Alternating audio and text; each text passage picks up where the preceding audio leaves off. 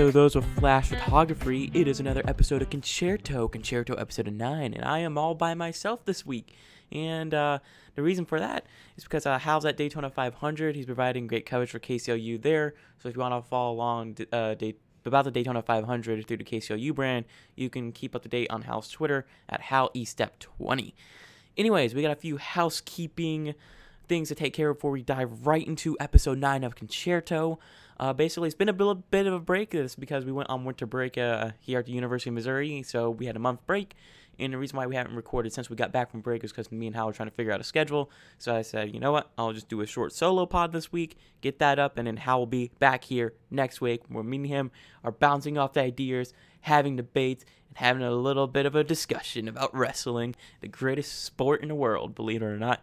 Yes, you don't think wrestling's a sport? Well, yeah, you're probably right because it is staged, but it is not entertainment, as Vince McMahon says. It is a form of sport as the way it's presented around the world. But, anyways, housekeeping materials. Uh, this show will be uh, on Spotify and Google Podcasts from this time to the end of the semester.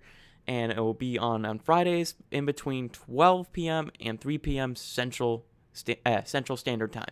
So that is the plan for the podcast going forward. It will be up in between 12 p.m. and 3 p.m. Central Standard Time on Fridays. Anyway, so I got a heck of a show on here uh, today, and I may it may be a short show because when I'm by myself, I tend to just hit the straight points and I don't really ramble that much. But I'm gonna try my best to provide a great solo pod and just kind of give my opinions, and then I'll mention some of the stuff uh, opinions Hal had too that he sent me through uh, via text message. So yeah, um, first up, um, in terms of show breakdown, we got Keith Lee and Jay White showing up in AEW the past week. Um, we have top performers of the week, bad taste in my mouth. Uh, top performers and bad taste in my mouth are kind of like new little segments we're gonna test out. And we're gonna try to keep top performers of the week each week. So top performers are obviously top wrestlers from the men's perspective and women's perspective too. So we'll have that, and uh, we're gonna do discuss a little bit of breaking news with Cody Rhodes, Stone Cold Steve Austin, and I just got a nice little show for you. Shouldn't be too long, in my opinion. But anyways, let's get right into it. Keith Lee and Jay White, and I'm not sure who the Forbidden Door debut was here, but apparently uh, Tony Khan doesn't know what the Forbidden Door means. Honestly, wrestling I'll put it this way wrestling fans do not know what the Forbidden Door means. I do not know what the Forbidden Door means. I'm pretty sure no one in the wrestling business know what the Forbidden Door means because let's just be honest, no one knows what it is. So I I guess I can talk about the Forbidden Door to start out. To me, the Forbidden Door is a wrestler showing up at another company like within a short time period when he's been showed on his previous company or promotion or her pre- previous uh, company or promotion quite recently. I think uh, everyone says 90 day non compete clause. Yeah, but I think the best way to describe Forbidden Door is two promotions that don't have a working relationship. Either a wrestler is there working and with a working relationship, working relationship to bridge the two companies, or they just said, "Heck with you, I'm leaving. I'm going to this place." So the best way to describe, for an example wise, is Bobby Roode back in the Attitude Era. Um, he showed up on a tape version of Monday Night Raw, then literally like an hour later on television, showed up on WCW Nitro the same night. That's the best way I can probably describe Forbidden Door, and that was not what this was the past Dynamite. Anyways, Keith Lee and Jay White. Oh, let's see. Jay White's debut could have been handled a lot bit better, but I'm going to talk about that. First, I want to talk about Keith Lee. Keith Lee looked great. He looked better than anything he was in his WWE run, and I can tell you that. He looked energized. He was booked like a monster. He beat up Isiah Kassidy, Matt Hardy leaving the uh, leaving the ringside just the way his brother Jeff did when he was released as a company was a nice little teaser there. And it's basically like we know Jeff Hardy's gonna be in this company sooner or later. And honestly, the crowd was going nuts for Keith Lee. They were chanting "Bask in His Glory," having just went nuts for the guy, and it was a great debut. Probably one of um, uh, AEW's better debuts, in my opinion, in probably AEW history. And I mean, you look at it as a whole, the crowd was hot for it.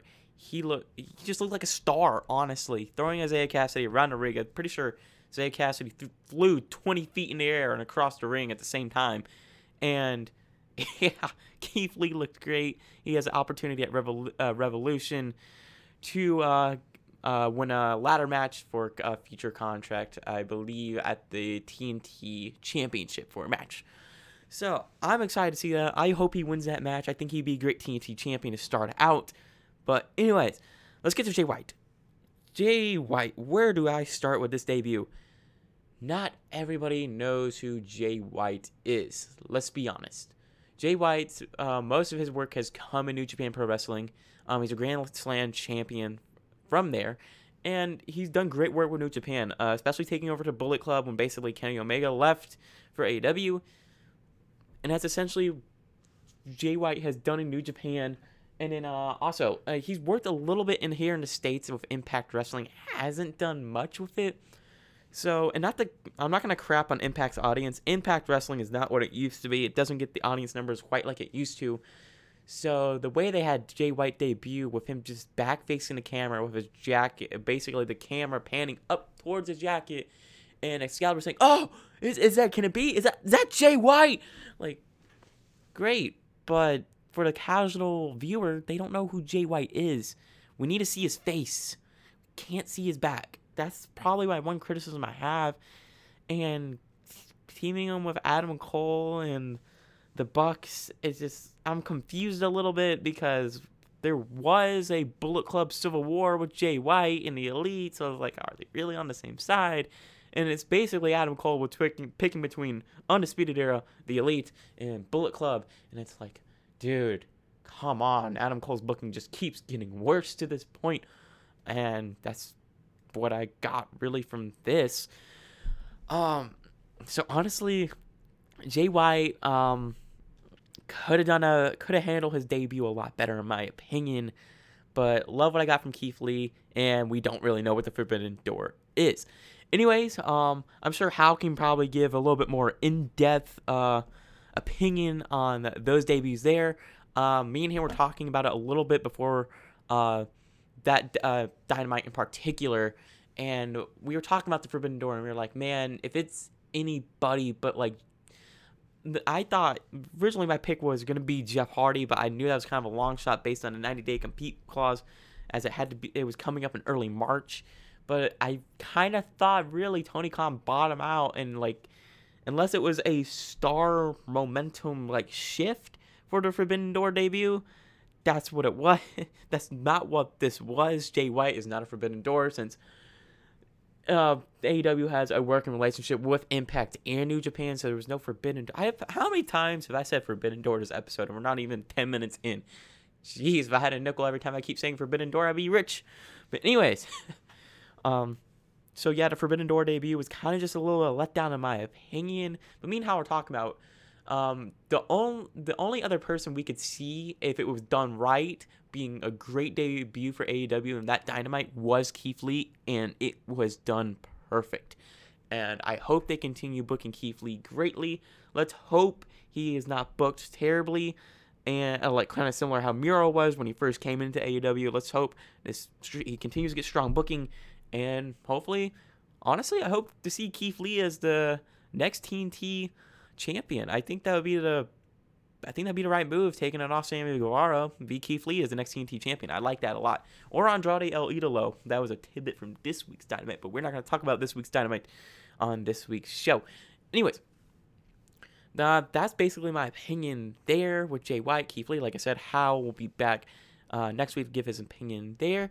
And before we get into top performers of the week, uh, we are going to get into a break. Did you know KCOU does columns? I bet you didn't. Well, KCO reporters are constantly posting columns from Mizzou coverage to national sports teams, soccer, professional wrestling, UFC, you name it. KCOU Sports does a column on it. I can guarantee it. March Madness, baseball, hockey, any sport you like. Heck, even the Olympics is covered. Plus the Mizzou coverage, like I said recently, like I said before And basically, we cover it all here at KCOU in terms of columns too. So if you want to take a look at KCOU columns, you can go on kcou.fm slash category slash sports slash. I know there's a lot of slashes, so I'll say it again. kcou.fm slash category slash sports slash. And that's where you can find all KCOU's columns for the sports side. All right, I am back here for top performers of the week, and let's just dive right on into it. I'll tell you what Hal had as his top performers of the week, and I'll tell you what I had, and then I'll kind of break down um, what my thoughts on was Hal's, and obviously I'll have Hal be back next week, kind of just to defend his top performers of this week, last week, basically kind of all finicky with uh, how the show's going this week. But anyways, um, Hal had Hangman Page and AQA, and I kind of agreed a little bit with AQA, and not really so Hangman Page. But anyways, uh, for this week I had Brock Lesnar and I had Lita slash AQA. So top performers of the week. Let's. I'm gonna break down house. Uh, Hangman Adam Page had a Texas Death Match, although you couldn't really say it was a Texas Death Match in my opinion because it wasn't. Um, but Hangman Adam Page, in terms of performance and showing grit as your fight as a fighting champion, he did that. Um, I love the the back uh the the springboard off the referee for the buckshot lariat into the tables. That was a nice spot to end the match. I really like that. AQA uh, green wrestler. Um, you can tell she's def. I wonder if she's. I wonder if she's at the Nightmare Factory school or not. I think she is. I'm not hundred percent sure, but uh, they said she did some training with Booker T, and I like that a lot because Booker T's a great wrestler. So I think she's in good hands if she's learned her wrestling um, from Booker T. And AQA, uh, have to say, love the shooting star press. She got some height on that first one, but the second one just I don't know what was going on. It looked like Jade was a little slow to get up there in her match. It was just kind of just a little bit weird ending. You can tell AQA was green, but for a rookie, great performance out of her. I think it was good. I think they should utilize her more in dark. I don't think she's quite ready for more TV exposure. Um, one thing I would like to see is just better ring gear from her. I think Jim Cornette said it best. She kind of just looked like a skater out there, and I was like, uh, I mean, her ring gear wasn't too bad. She just kind of looked like a skater out there. Kind of, it's like we already have one of those in Darby Allin. Like, let's get you some, let's get you some better gear, and let's just literally just keep working with you and see how you develop. I think AQA has potential to be a good, solid women's wrestler for AEW, and I think she just needs to develop a little bit more. So nothing to take away from her. Uh, I came in with an open mind. That's why I had her split with Lita for my performance of the week. So I agree solely with AQA being in that conversation for top performers of the week. Anyways, uh, I disagree with how when it comes to Hangman Adam Page, um, mainly because Brock Lesnar. And believe it or not, this is because of Brock Lesnar's appearance on the Pat McAfee show. I know it has nothing to do with wrestling. I'm kind of breaking the rule with top performers. I should probably explain the rule of top performers really quick. The rule of top performers is basically so this week's show is coming out on Friday the 18th. Well, I'm talking about the week in wrestling before. So you're not going to hear anything about Dynamite on the 16th. That will be reserved for next week's episode. So, anyways, I kind of broke the rule a little bit because it included this week, the Monday. But his performance on the Pat McAfee show was something we haven't really seen out of Brock Lesnar.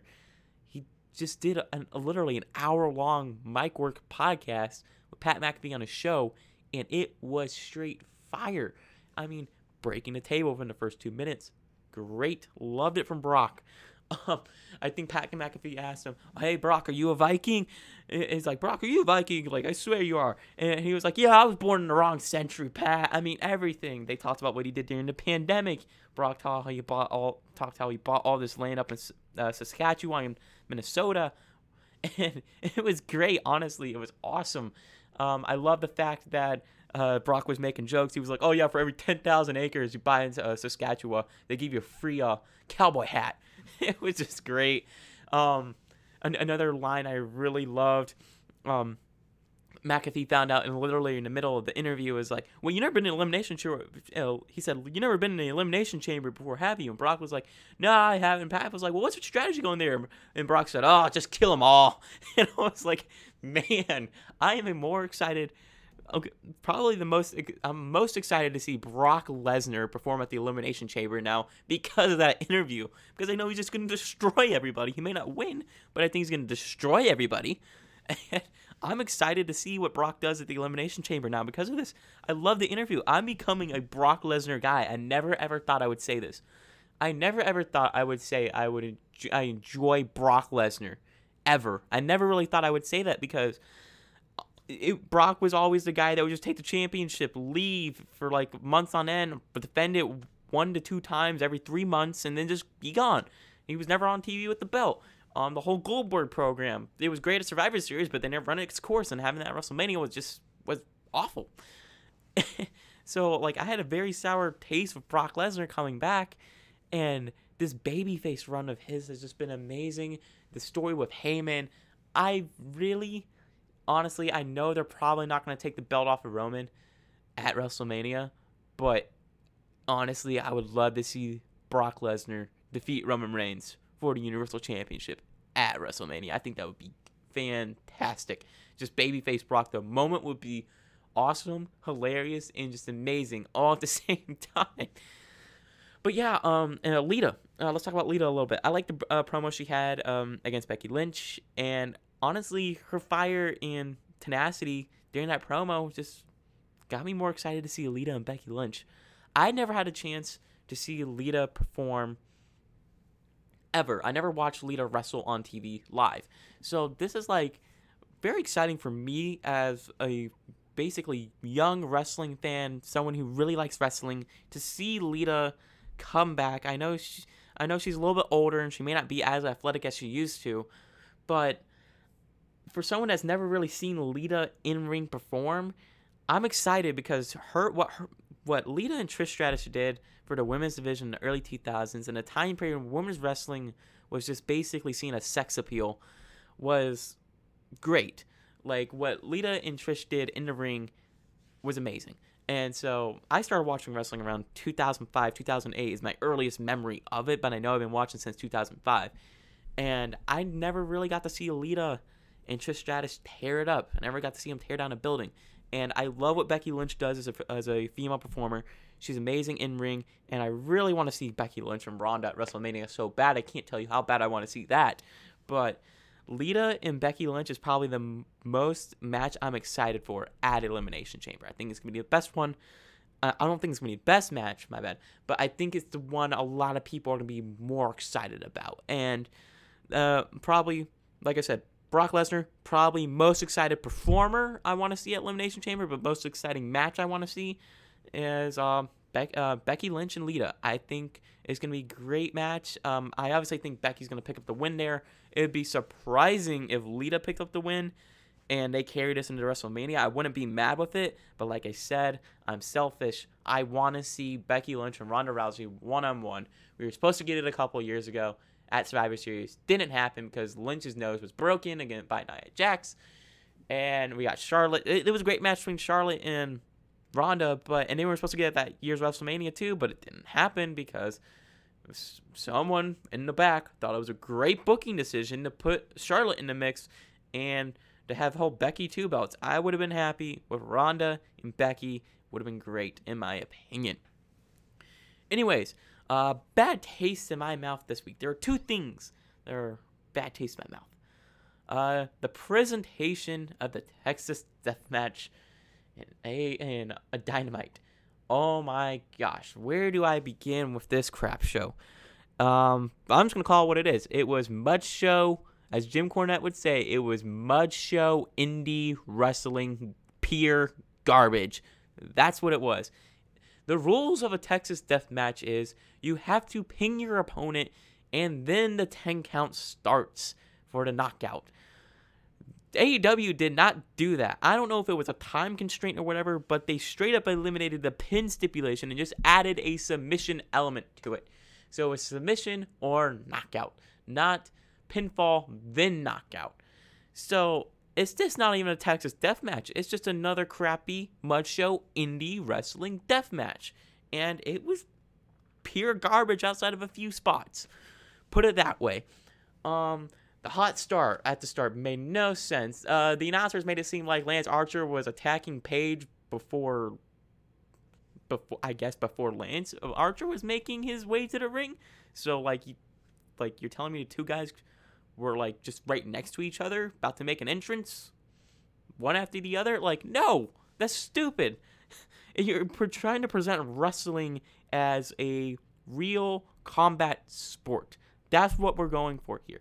Yeah, but wrestling, everyone knows the ins out wrestling. Everyone knows it's fake. Yes, but the presentation is you're still trying to sell it as real.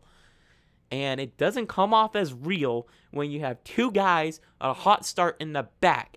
It makes it seem like they're literally waiting in the same area backstage about to make their entrance one after the other. Stupid, lazy.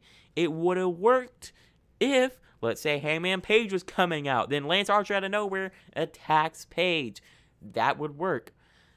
But they didn't do that. And Hangman Page got the upper hand and then threw Lance Archer through a glass pane on the entrance ramp. And it was like, they got this, they got the um, angle of Lance Archer as he was crashing into the pane. So you could see him, so you could see the glass pane, nothing, and then Archer as he crashes through. So it's like it's kind of like a point of view look at what you were looking at from the inside of the, where the glass pane was.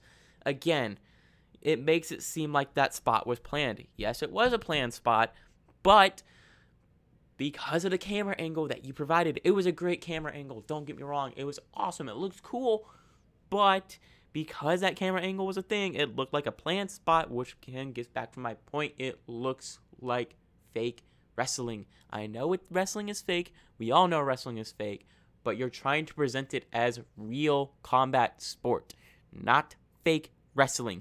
And that's what this was. It was a spot. It, it could have been. It could have been easily. Honestly, I would have just preferred a hot start, and they get into the ring. Um, Hangman Page then hits the buckshot lariat, and because we don't have the pin stipulation, uh, the 10 count gets started, and uh, Lance Archer gets up and essentially buries the buckshot lariat.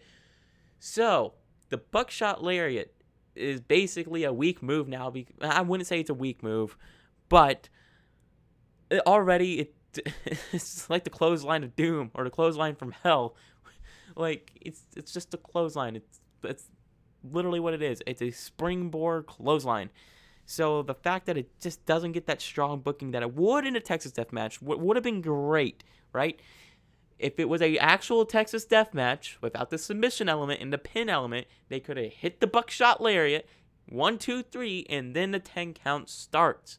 I know you know oh, you can make the same argument. Oh, but he gets up after the ten count. Yes, but after the pin, Lance Archer could slowly roll out of the ring and then land on his feet on the outside. Kind of protects the move a little bit better, in my opinion. So, that was horrible. Um, Dan Lambert then coming down in the middle of the match, removing the top turnbuckle, um, was out of nowhere, and I was like, "What the heck is he doing?" But the announcers cleaned that up by saying, "Oh, you get rid of the top turnbuckle, then you get rid of the you get rid of the buckshot lariat because there's no top rope for him to." Great point. Good way to clean that up. Uh, you explained it well. Nice job, commentary. Um, that was basically that. Uh, then they continue fighting outside the ring. They go into the crowd, another mud show, indie garbage style death match type of deal. And then Jake the Snake is there. And this is where I kind of really kind of lost it and just almost turned off the match itself. Jake the Snake Roberts, right? Is he is a manager of Lance Archer. Lance Archer is a heel. As a heel, you want any upper hand you can get to get heat, whether that be your manager beating the crap out of the babyface. Well, this is a match that has no rules.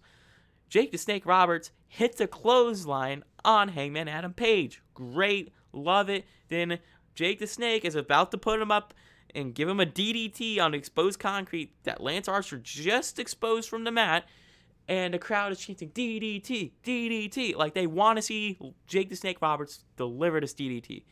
And we don't get that because whatever reason, Lance Archer grabs Jake the Snake, yells at him, tells him no, and then Jake the Snake gets mad at Lance Archer, so they're getting heat on each other. It makes no sense. Like, as a heel, you want your manager to beat up the babyface. You would think in the match when the championship's on the line, you're a heel. You're going to try to win any way possible, especially when there's no rules in this match, right? So if you have the benefit of your manager landing a DDT on the exposed concrete, go ahead and do it. So basically, Lance Archer then did himself in because Hangman Adam Page didn't hit a move on the exposed concrete. And it's like, what the heck? Lazy, spot fest, boring, stupid. What the heck are you doing? That that's basically what I would call it. Like, of course, the crowd popped for it because, yeah, who doesn't like an exposed concrete spot? But I found it as just lazy, stupid, boring, in my opinion. That's when I almost turned it off and I uh, basically lost interest in the match. Um, from there, there's just blood everywhere because Hangman Page gets busted open. Lance Archer was already busted open from the start of the match, mind you, from the glass pane incident. Um, and the match basically ends with um, so there's two tables set up on the outside, and you know they do the falling table spot earlier in the match. You think someone's gonna fall through the table again? Lazy. Um, I love a great table spot, but man, oh man, it was just it, it was weird, especially the ending too. It's like those tables were set up that long, and Hangman and Archer only went through one of them. They overshot, missed the first one, and got the second one. So basically, how the match ended was Hangman Page did a springboard off the referee and hit the buckshot lariat. It looked cool. It shows Hangman Page is athletic. It was great. I liked the spot. It was great. I love seeing tables break. I love seeing people go through tables. I loved it. Great finish to the match. But one thing I will critique here is basically you could tell um that you could tell there could be some confusion at the end if you're a casual uh, if you're a casual viewer and I'll explain it this way.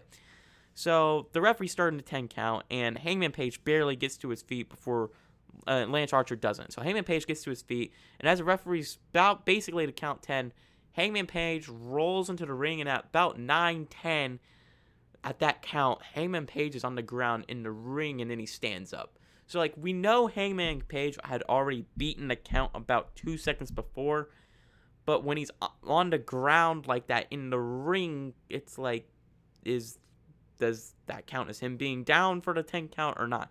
I know that's nitpicky to pick at. I think it would have been just better if he just stood up and just kind of grabbed the ring post for a little bit of support or held onto the apron for support or something like that. Leaning, great. I think that would just done better and cause less confusion for a casual viewer. But uh, yeah, that, that's one thing I'll nitpick. Um, outside of that, I like the finish. Adam Page retains. Adam Cole comes out and basically kind of just shoots his shot for the AEW World Championship. And I hope Adam Cole, Adam Cole, based on his booking, basically desperately needs his belt right now. And honestly, unless we get some better booking for Adam Cole, um, it, Adam Cole needs the belt unless there's better booking for him coming in the future. But I don't think that's gonna happen. So, oh, who knows? I I don't think it's gonna happen in terms of better booking. I think I think it's not gonna happen for Adam Cole getting the belt. I should have clarified that. But anyways, um, before uh, also uh, before I get into another break, uh, the second bad taste in my mouth was Jeff Hardy basically got screwed out of WWE. And I'll say I wanted to save this for when Hal was on the show, but I knew I could not contain myself and I could not gloss over it because I am such a Hardy fan. Um, Jeff Hardy's always been my favorite wrestler. Been a big fan of the guy. Grew up watching him. He is my all-time favorite wrestler. Jeff Hardy, probably one of the greatest wrestlers of all time, in my opinion. And, and I'm not saying he's the greatest. I'm not saying based on in work. In terms of popularity, being a babyface, and just everybody universally loving Jeff Hardy, that that that's where he's he's he's a goat basically in my opinion because of that. And like I said, I love Jeff. My my first wrestling memory was of Jeff Hardy winning the WWE Championship. My first wrestling memory was seeing him come up short in the championship scramble. By the way, they should bring that back. That was kind of cool. Um, anyways, like I remember that whole just fall of kid Jeff winning. Come on, Jeff. Like I, as a little kid, watching that, I thought it was real. I would be sad or happy based on how Jeff would perform. So he's been my all time favorite wrestler. And we all know how he got released from WWE. Well, WWE basically did this to Jeff Hardy. Jeff Hardy, just whatever reason, during the house show match, maybe he just had a bad day, got just ragdolled by somebody he was working with, just said, screw it, I'm just going to walk into the crowd, take pictures with fans. So initially, people think he was on something. And yes, no, I mean, if you take a look back at the 2011 Victory Road incident and that, it just looked like Jeff Hardy was in severe pain and just something happened the match and he said, screw it, I'm done. That's what it looked like to me in this match. He did not really look inebriated because we saw how that went back at 2011 Victory Road. Um, to me, so WWE then basically gives Jeff Hardy the ultimatum of go to rehab or get released. Well, this is before the results of the drug test they had Jeff take. Before the results of the drug test come back, they say go to rehab or be released. And he, knowing he was not intoxicated, said, No, I'm good. There's no reason for me to go to rehab. They release him. Well, come to find out, the drug test came back negative. And boy, does WWE look stupid now because you just released one of your biggest stars ever. And to have to help and he can help revitalize Matt Hardy in that tag division in AEW, and he can have probably one last good singles run or two in terms of feuds. He can have he has probably about two, three good feuds left in him for a singles run in AEW. He probably has probably at least one year in the tag division and maybe a year and a half as a singles competitor. That would be my cap on his career right now. Maybe a little bit longer. But you, you basically release one of your top stars. Everyone loved this guy, no matter what. Um, he's gonna revitalize Matt Hardy. Uh, they could do the broken thing. They could do anything they want, and you then try to offer him Hall of Fame, which he obviously doesn't accept because they basically slandered the guy. and uh, yeah, he's plus another thing. Jeff Hardy is uh, a great guy for doing this. He said he did not want Hall of Fame unless Matt Hardy was going in with him as a Hardy Boys. So that just shows kind of just how much Jeff cares about the Hardy Boys and that he thinks they should go in together. And because honestly, Jeff Hardy by himself is a two time Hall of Famer. Just his singles run back in 08, 09, um, even his heel run in uh, TNA, and even the redemption story arc in TNA back in 20, uh, back in late 2012, early 2013, mid 2013, the whole TNA championship run there. Uh, Broken Hardys, again, um, the vignettes he had with Randy Orton and Shinsuke Nakamura coming back was just great. So even the rivalry with Sheamus was great too. Uh, I mean, you can point to moments in Jeff Hardy's career where he deserves that two-time ballot, uh, not two-time, two-time ballot, two-time Hall of Fame status as a singles competitor and as a Hardy Boys. But I think it just speaks to the character Jeff that he wants to go in with his brother. Before we end out the show and go into some breaking news, uh, we're going to get into uh, one last break. Here at KCOU, we have all kinds of radio shows, and one of them I want to highlight is the Gold Standard. You can listen to the Gold Standard at 10 a.m. on Tuesdays on KCOU 88.1 FM. Host Cara Brown does a great job of covering Olympic sports, and especially right now with the 2022 Winter Olympic Games in Beijing. Um, she also dives into um, Olympic news with Olympic athletes, you name it. She does a great job just providing coverage with anything with Olympic sports, really. And uh, I she does a great job. So go ahead and take a uh, go take a listen sometime to the Gold Standard on KCOU 88.1 FM, 10 a.m. on Tuesdays. All right, well, uh, the bad taste in my mouth and top performers went a little bit longer than I expected. So um, I don't know how long this last segment is going to roll throughout the show, but we're going to get into some breaking news. Stone uh, first one before we get into Cody Rhodes and everything. Let's talk about Stone Cold Steve Austin. You know it. The glass breaks. Here comes Stone Cold hitting stunners taking it to Vince McMahon, drinking beer. That's what he does as Stone Cold Steve Austin, and he will be. Well, I, I don't want to say will be back, but potentially will be back at WrestleMania for one more match. You heard it. That's right. This week in wrestling news, it had broke that Stone Cold Steve Austin was in talks with WWE to show up at WrestleMania for one more match. And you could see it on WWE TV this week. Kevin Owens basically insulting Texas. He already used a stunner too give it to me. Uh, and it kind of goes back to the whole lead up point before Stone Cold Steve Austin wrestling and retiring was kind of just a little bit before my time. But when I started watching wrestling, heck, he started watching wrestling, but he, he watching wrestling. He started wrestling before I was even born. So I would love to see Stone Cold Steve Austin get into the ring. I don't care if it's another five minute Undertaker squash match with John Cena. It can be done right. I want to see Stone Cold. I know he's 57, but you know what? Stone Cold probably always been in tremendous shape. I mean, you see him on his, in his podcast. He's always in tremendous shape.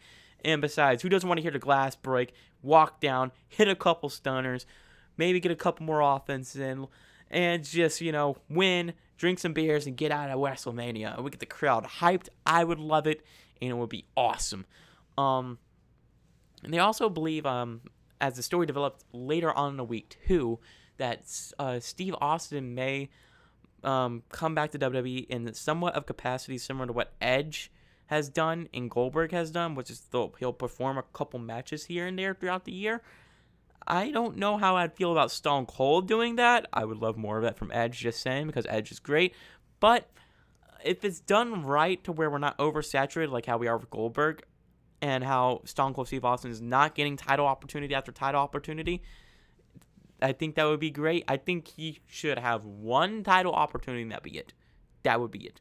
Um, also, uh, there is a apparently another Steve Austin level surprise at WrestleMania. That's another rumor circulating in wrestling news so far this week. But let's talk about Cody Rhodes. Oh my goodness, the American Nightmare, son of the American Dream, Dusty Rhodes, Cody Rhodes, has left all elite wrestling. His baby he founded it with Tony Khan, the Bucks. He's one of the EVPs, and he's reportedly basically going back to WWE. Now, as it stands, I will say if this is a work, this will be the all time greatest work in history. Jim Cornette said it best. The people can't hate you, but, but basically, the people will miss you if they can't see you. And, and basically, Cody's instance is instance, the people can't hate you if they can't see you. Well, if this is a work, genius on AEW, but it comes out, um, WWE's been in contact with Cody's camp. Um, Cody has been working without a contract in AEW, I believe, for six weeks now. So there's no non compete clause or anything like that.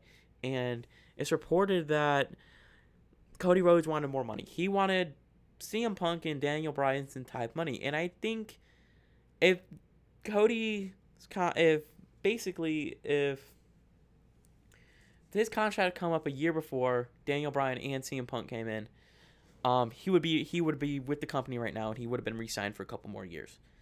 Um, I it's to me, I think Tony Khan values Cody as probably not Danielson CM Punk level, and it's not to say that he isn't. It's just the negative fan reactions, the reality shows have just kind of just made a lot of people sour on Cody, and it's I don't know. Cody Rhodes going to WWE.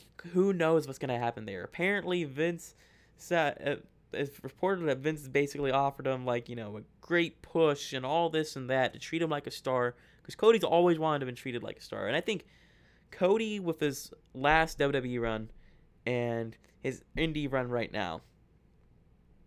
I think Cody left WWE with the goal of becoming a star, and he essentially did that. And the reason why I say this is I saw on Twitter from a wrestling commentator Cody Rhodes. Uh, we we heard this news about Stone Cold Steve Austin break, and in about literally about a day later, Cody Rhodes dominating the wrestling world because he's leaving AEW for WWE. Think about that.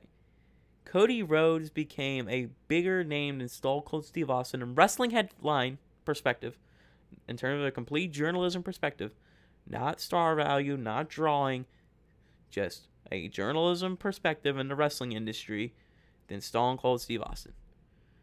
It's safe to say Cody Rhodes has basically become the star he set out to be, but I don't think it's in the way he wanted based on the reactions he was getting from the AEW crowd. The constant booing was basically that. And I believe that's what did him in at AEW, was just the crowd just the crowd just basically booing him, and Tony Khan having that riff of Tony Khan in the back too. Tony Khan's basically saying he's had more control. Kind of didn't really give Cody his credit because Cody was really involved, and I think Cody just wanted more money.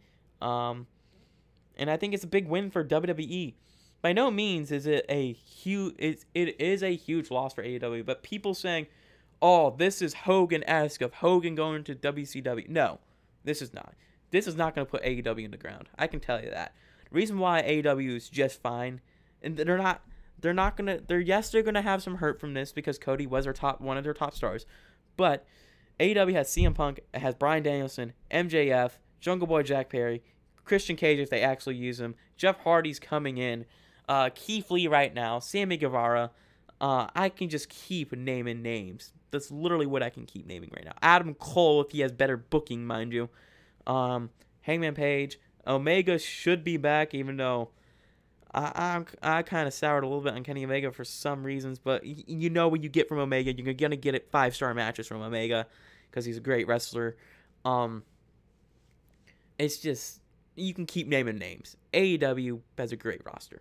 Um, and who's to know who's going to be next? Probably old Pete Dunne's probably on the chopping block soon at NXT. I would expect Roger Strong soon. So that that's just my opinion there in terms of just AEW being fine. Now WWE massive win for WWE. And the reason why I say this is if they can book Cody Rhodes right, I think Cody Rhodes the first thing he needs he needs his music. I know this may sound crazy, but the music for Cody Rhodes, his theme music, his entrance music, is going to be a pivotal point for Cody Rhodes. If he comes back with his old entrance music as the Dashing Cody Rhodes or the old Rhodes theme from the Legacy, it makes it's it's gonna die on it's gonna die on contact basically. It's gonna die on spot when Cody arrives. It's gonna die on arrival. That's the words I was looking for. If he has Kingdom by Downstait, this would make sense. Whole, all of Cody's booking in the indie wrestling has been you are you built my kingdom. I mean, he basically was you you like you took everything from me. I built my kingdom. Uh, you may have took my name, but not my dreams. That's literally right to the song, right to the core song. That's been his gimmick, the American Nightmare, Cody Rhodes, and that's been his gimmick. And if he comes in with the Dashing Cody Rhodes gimmick or the Stardust gimmick or anything like that, he's dead on arrival.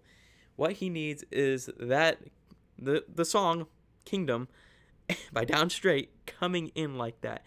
And it basically in a perfect world, if Triple H was healthy, book it. Cody Rhodes Triple H WrestleMania. That's what you would book, and Cody would go over.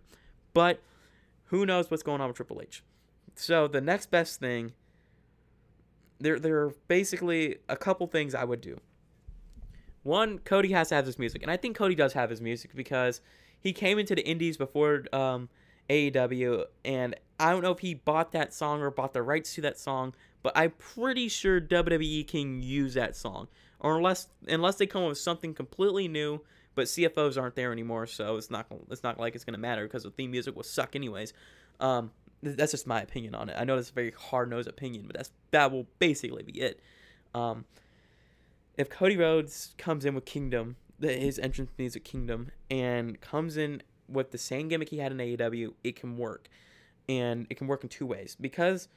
Like I said, dream scenario is Triple H, but I don't think it's a possibility right now because Triple H recently had some heart issues. So there are a couple things. You the most seamless option right now would be three ways I can see him. He could either show up on SmackDown right away because WWE sees it as a huge win of having one of the company's founders, AEW's founders, showing up on their TV show. He's the first defect from AEW to WWE. First big name defect. One of the founders. WWE sees it as a huge win. If he comes up on SmackDown, I I, I don't know because I think this I yeah I'm pretty sure this week's SmackDown is taped, so I don't think he's gonna show up. But if it's somehow he showed up while it was taped and we're getting that, be incredible. But I don't think he's gonna show up on this week's SmackDown. Um, you throw him into a program for the Intercontinental Championship, and he brings relevance to that belt, and it would work great. Um, I can see him having great feuds with The Miz. If Miz is on SmackDown, I don't know if he's on Raw right now, but that Intercontinental Championship has been dead for basically the past, well, since the Thunderdome. It's been dead for a while now, and it's just not what it used to be. Shinsuke Nakamura's run with the belt, I thought was going to be good, but it wasn't. It was horrible. So the Intercontinental belt is just dead right now. It's just bad. It's it needs some relevance to it. I think Cody could do a good job of bringing relevance to that belt. To me, Cody Rhodes doesn't need to be Universal Champion or WWE Champion. He needs to bring relevance to a mid card championship that has a lot of history behind it. When you think of Intercontinental Champions, you think Rey Mysterio, Chris Jericho, some of the older guys, um, Eddie Guerrero, um, uh, I'm blanking on a couple names, uh, Razor Ramon, Shawn Michaels in the first ladder match. The Intercontinental Championship is one of the most intercon- most important, probably one of the most old, one of the older championships in WWE, and it's one of the most important in my opinion. It's like it's one of the better championships, and it's the way it's just been booked right now has been awful, and the book has and the, the belt has no relevance to it. So I think Cody bringing relevance to the Intercontinental Championship would be great. The second program I can see him doing is with Roman Reigns, and I think it would be great if he did this as any Continental Champion too.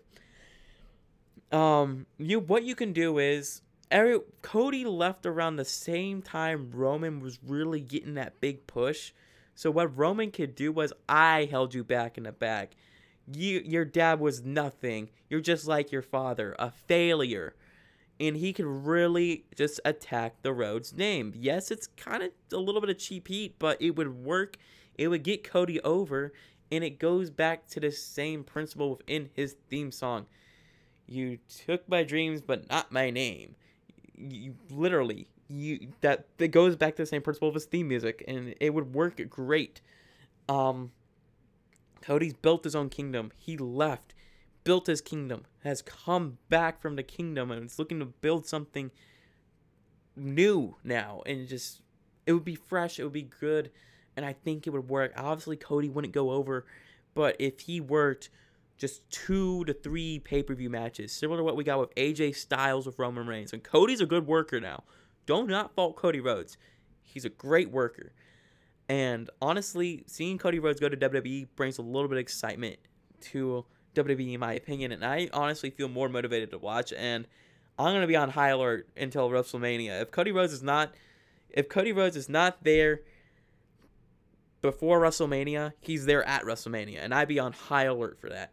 And honestly, I think it would be great if he got into a program if at WrestleMania for the Intercontinental Championship, comes back, wins it, hear the Kingdom music. Heck, maybe and he has his dog come down to ringside with him because his husky's awesome. so honestly, I I just hope WWE doesn't screw up Cody Rhodes. But let's be real. I think WWE is probably to bury Cody Rhodes. He smashed the Triple H throne on AEW's opening show. You name it. He's constantly trashed WWE before, so he he probably end up in the 24/7 belt title scene and gets pinned by Lita. That's my prediction. But if I were booking it, I would do what I said before. Intercontinental Championship program with Roman builds him, builds Roman more, builds Intercontinental Championship. I think it would be a great way for Cody Rhodes to have a great run in WWE and be used that way. But who knows what's actually going to happen? Like I said, it could be you know big work. Um, that's some speculation. If it's a big work, it would be probably one of the best in wrestling history if that happens. But anyways, uh, that is the show for this week. Me and Hal will be back uh, next week. And yeah, thank you for listening and have a great day.